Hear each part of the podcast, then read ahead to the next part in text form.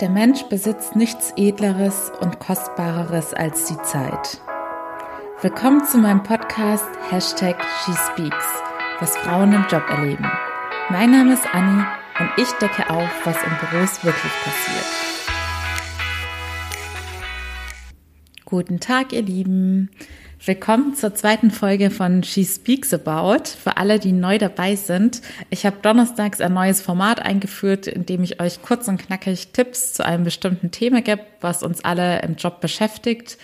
Und dienstags kriegt ihr wie gewohnt aufregende Fälle aus dem Arbeitsalltag und dann meine Tipps dazu oder irgendwelche Hintergründe zu dem Thema. Heute geht es um das Thema Überstunden beziehungsweise wie ihr diese vermeiden könnt, da ich es in meinem Umfeld einfach immer wieder mitbekomme, dass viel zu viele, vor allem junge Menschen, ihre ganze Freizeit mit der Arbeit verbringen und ich bekenne mich auch schuldig. Ich war auch immer so ein typischer Kandidat, der rückblickend einfach viel zu viel Überstunden geleistet hat und eins kann ich jetzt schon mal vorwegnehmen, es dankt euch am Ende niemand. Den Spruch habt ihr hier vielleicht auch schon öfters gehört, aber das habe ich einfach, also wenn ich was in meiner Arbeitszeit gelernt habe, dann auf jeden Fall das, dass wenn man sich für eine Firma aufopfert und freiwillig so viel mehr von sich selbst gibt als das, wofür man tatsächlich bezahlt wird, man am Ende sozusagen eh immer der Depp ist, weil man einfach nichts davon hat, außer dass man tatsächlich einfach freiwillig seine Freizeit geopfert hat und seine ganze Energie und dadurch gleichzeitig wahrscheinlich auch ganz viele andere tolle Dinge in seinem Privatleben verpasst hat. Und keine Sorge an alle karriereinteressierten, ambitionierten Frauen da draußen. Ihr könnt auch ganz ohne Stunden, äh, ganz ohne Überstunden erfolgreich sein und aufsteigen. Sogar ganz im Gegenteil es ist häufig so, dass wenn Menschen sowohl im Berufs- als auch im Privatleben klare Grenzen setzen und bestimmt auftreten, dann eher respektiert werden und als erfolgreich angesehen werden als Leute, die dazu neigen, Ja und Amen zu sagen und sich dann im Zweifelsfall sogar ausnutzen lassen. So, das war jetzt schon ein kleiner Spoiler, weil das war schon grob angerissen, mein Tipp 3 mit dem Thema Grenzen setzen. Aber da gehe ich gleich im Detail nochmal drauf ein, denn meine ersten beiden Tipps beziehen sich tatsächlich auf euch selbst. Also die könnt ihr zu 100 Prozent selbst steuern und da seid ihr nicht von irgendwelchen externen Faktoren abhängig. Doch vorab noch mal ganz kurz ein paar Fakten, denn es ist nicht nur meine persönliche Meinung, dass Überstunden blöd sind und euch schaden, denn es ist natürlich auch wissenschaftlich erwiesen, dass es zu gesundheitlichen Nachteilen führt, beziehungsweise zu gesundheitlichen Beschwerden.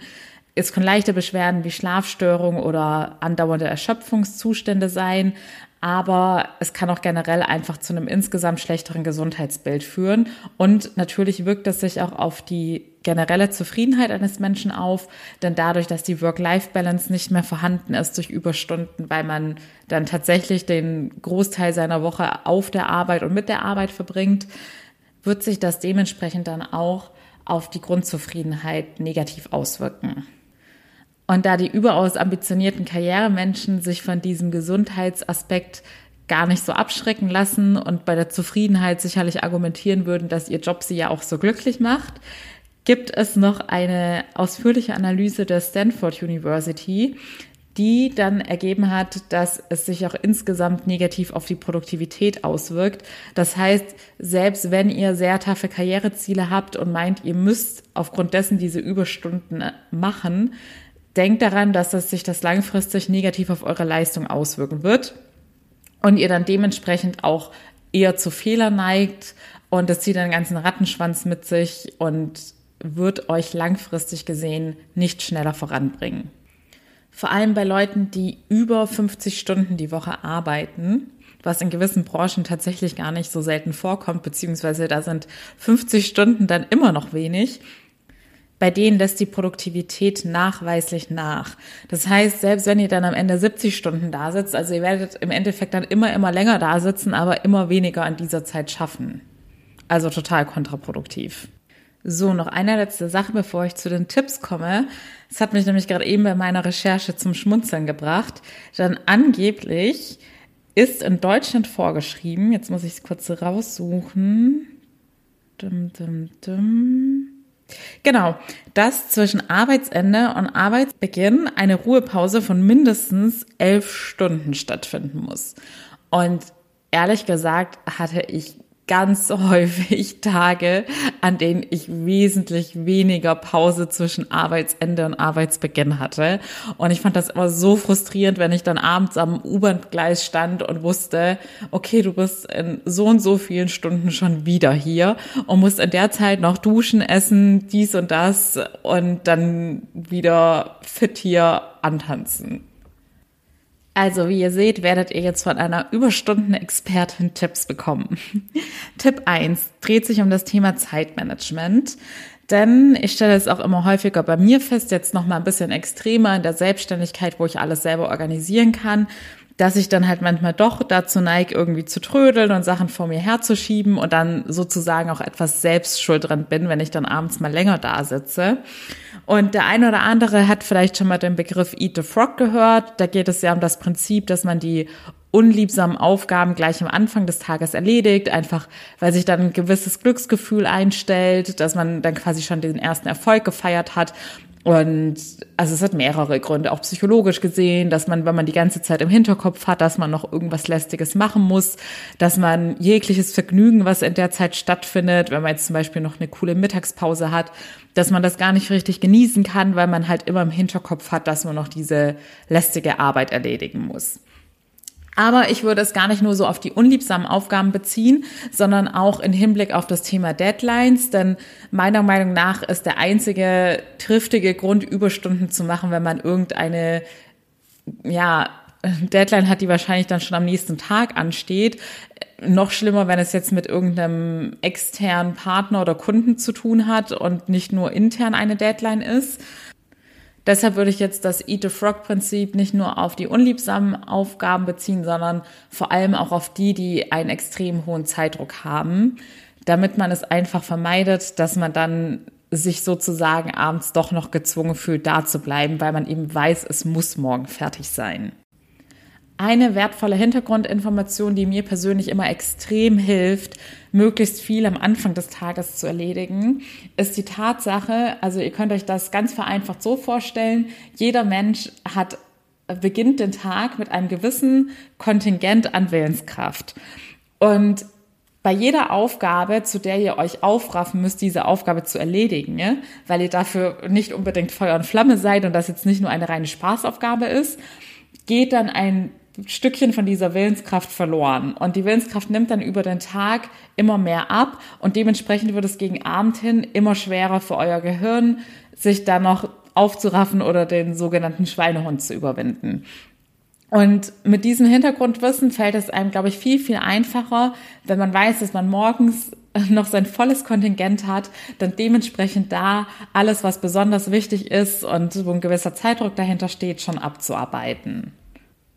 Den zweiten Punkt könnte man auch sozusagen zum Thema Zeitmanagement zählen, beziehungsweise auch so ein bisschen persönliche Organisation der Arbeit.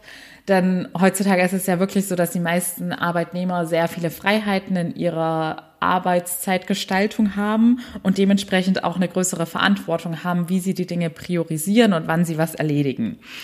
Und hierfür würde ich euch einfach empfehlen, dass ihr für zwei Dinge ganz klare Zeitfenster einbaut, dass ihr mindestens einen Slot habt, in dem ihr sozusagen ungestört seid, in dem ihr keine Anrufe annehmt, in dem ihr keine Chatnachrichten beantwortet, keine E-Mails beantwortet und wenn ihr im Büro seid und nicht im Homeoffice euch dann auch nicht ansprechen lasst, sondern in der Zeit, also die meisten können sich da leider meistens nur so circa eine Stunde pro Tag erlauben, weil man ja sozusagen sonst immer erreichbar sein muss. Aber kommuniziert das klar an eure Kollegen und Vorgesetzten und erklärt auch, warum ihr das macht, weil ihr in dieser Zeit einfach fokussiert an einem sehr wichtigen Projekt arbeitet und euch da dann bestens konzentrieren könnt, ohne ständig erreichbar sein zu müssen und ohne ständig in eurer Konzentration unterbrochen zu werden. Das ist dann eure sogenannte Flow-Zeit, in der ihr dann richtig produktiv und effizient arbeiten könnt.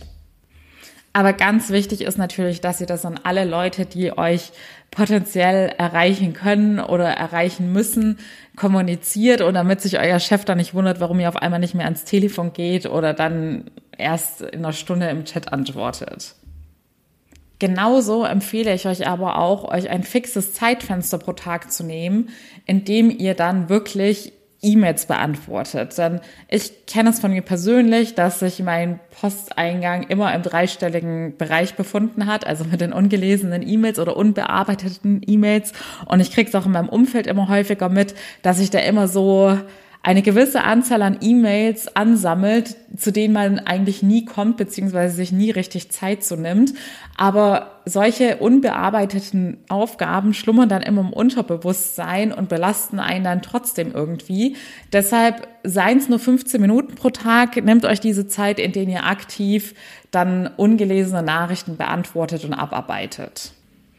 Langfristig gesehen solltet ihr, wenn ihr diese beiden Tipps konsequent umsetzt, dann wirklich effizienter arbeiten und dementsprechend auch in der Regel keinen Grund mehr haben, Überstunden zu machen. Und da wären wir auch schon bei Punkt drei, denn jetzt kommt bei vielen bestimmt ein ganz großes Aber. Ich habe doch trotzdem so viel zu tun, das schaffe ich niemals in meinen vorgegebenen acht Stunden. Und da wären wir auch schon beim Thema Grenzen setzen. Denn Ihr werdet für eine gewisse Stundenanzahl pro Tag bezahlt und deshalb empfehle ich euch, auch wirklich etwas penibel darauf zu achten, diese Stundenzahl auch einzuhalten und es nicht gleich am Anfang zur Regel werden zu lassen, dass ihr immer länger bleibt und es dann eher als Ausnahme handhaben, wenn ihr dann mal pünktlich gehen müsst.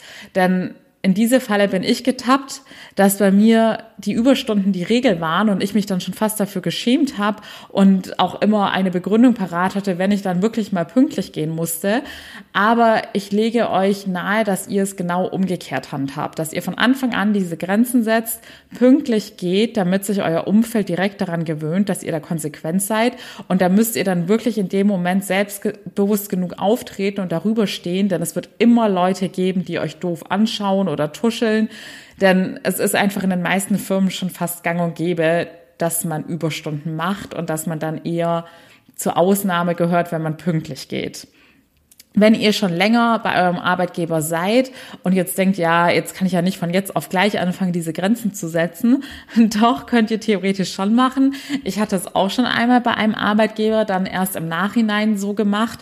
Und es war dann natürlich schwerer, wenn sich die Leute schon dran gewöhnt haben, dass man auch immer länger da sitzt, aber es ist nie zu spät, den ersten Schritt zu machen. Und wenn es euch hilft, ihr kennt euer Umfeld am besten und könnt es besser einschätzen, ob es sinnvoll ist, die Leute sozusagen vorzuwarnen oder vielleicht auch mit eurem Vorgesetzten darüber zu reden, dass ihr aus dem und dem Grund in Zukunft immer pünktlich Feierabend machen werdet.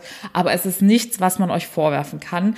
Denn ich habe in den letzten Jahren nach dem Prinzip gelebt bzw. gearbeitet, dass ich halt wirklich darauf geachtet habe, dass ich pro Tag die Sachen, die auf jeden Fall erledigt werden müssen, erledigt habe. Und dann kann euch auch niemand was vorwerfen, wenn ihr dann pünktlich zum Feierabend geht. Denn in so gut wie jedem Beruf gibt es immer noch irgendwas, was man jetzt noch machen könnte, aber nicht unbedingt machen muss. Deshalb arbeitet zuerst die Sachen mit den toughen Deadlines ab und dann kann man euch auch nichts vorwerfen.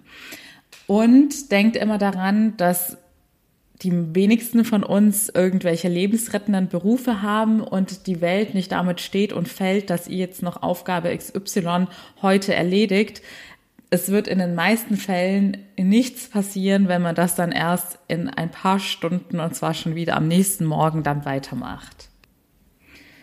Also wie gesagt, dieser Schritt erfordert etwas Mut, egal ob man gleich am Anfang beginnt, diese Grenze zu setzen oder schon länger da ist und dann sagt, Schluss mit lustig, ich möchte jetzt auch mal mein Leben genießen und was von meiner Freizeit haben und werde in Zukunft pünktlicher gehen. Aber meiner Meinung nach ist das wirklich einfach eine Sache der Kommunikation und wenn das eurem Chef nicht passt, dann muss er das ja auch irgendwie triftig begründen, warum ihr mehr als die vorgegebene Arbeitszeit dort ableisten sollt. Und es hängt natürlich auch immer davon ab, ob ihr eure Überstunden irgendwie wieder ausgleichen könnt, ob ihr die ausbezahlt bekommt oder auch dann tatsächlich dann einen Ausgleich dafür bekommt oder ob die Überstunden tatsächlich sozusagen für euch einfach verlorene Zeit sind. Außerdem könnt ihr natürlich auch das Produktivitätsargument gerne bei eurem Chef einsetzen, denn es sollte natürlich auch an seinem Interesse sein, dass ihr möglichst effizient und gut arbeitet und fehlerfrei. Denn ihr seid schließlich nur eine wertvolle Arbeitskraft, wenn ihr damit klar im Kopf erholt und motiviert da seid. So, ihr Lieben, ich muss jetzt auch Feierabend für heute machen, denn mein PC hat keinen klaren Kopf. Man beschwert sich die ganze Zeit, dass mein Speicher voll ist. Was im Endeffekt bedeutet, Anni, hör auf, so viel zu reden. Du hast nicht mehr genügend Speicherplatz für die Folge. In diesem Sinne, nehmt euch diese Tipps zu Herzen. Denkt daran, die Zeit ist unser wertvollstes Gut. Wir haben alle nur begrenzt Zeit und wir wissen nie, wie viel uns davon noch übrig bleibt. Und das ist wahrscheinlich in den meisten Fällen auch besser so, aber haltet es euch trotzdem immer vor Augen, dass ihr eure Zeit sinnvoll nutzt und mit Dingen füllt, die euch Spaß machen und euch nicht vollkommen für euren Arbeitgeber aufopfert. Denn, wie gesagt, am Ende dankt es euch keiner. In diesem Sinne, wir hören uns dann hoffentlich am Dienstag wieder zu Teil 2 zum Thema Body Shaming, wo ich euch dann einen Fall zum Thema Skinny Shaming erzählen werde. Und ich freue mich. Bis dahin alles Liebe.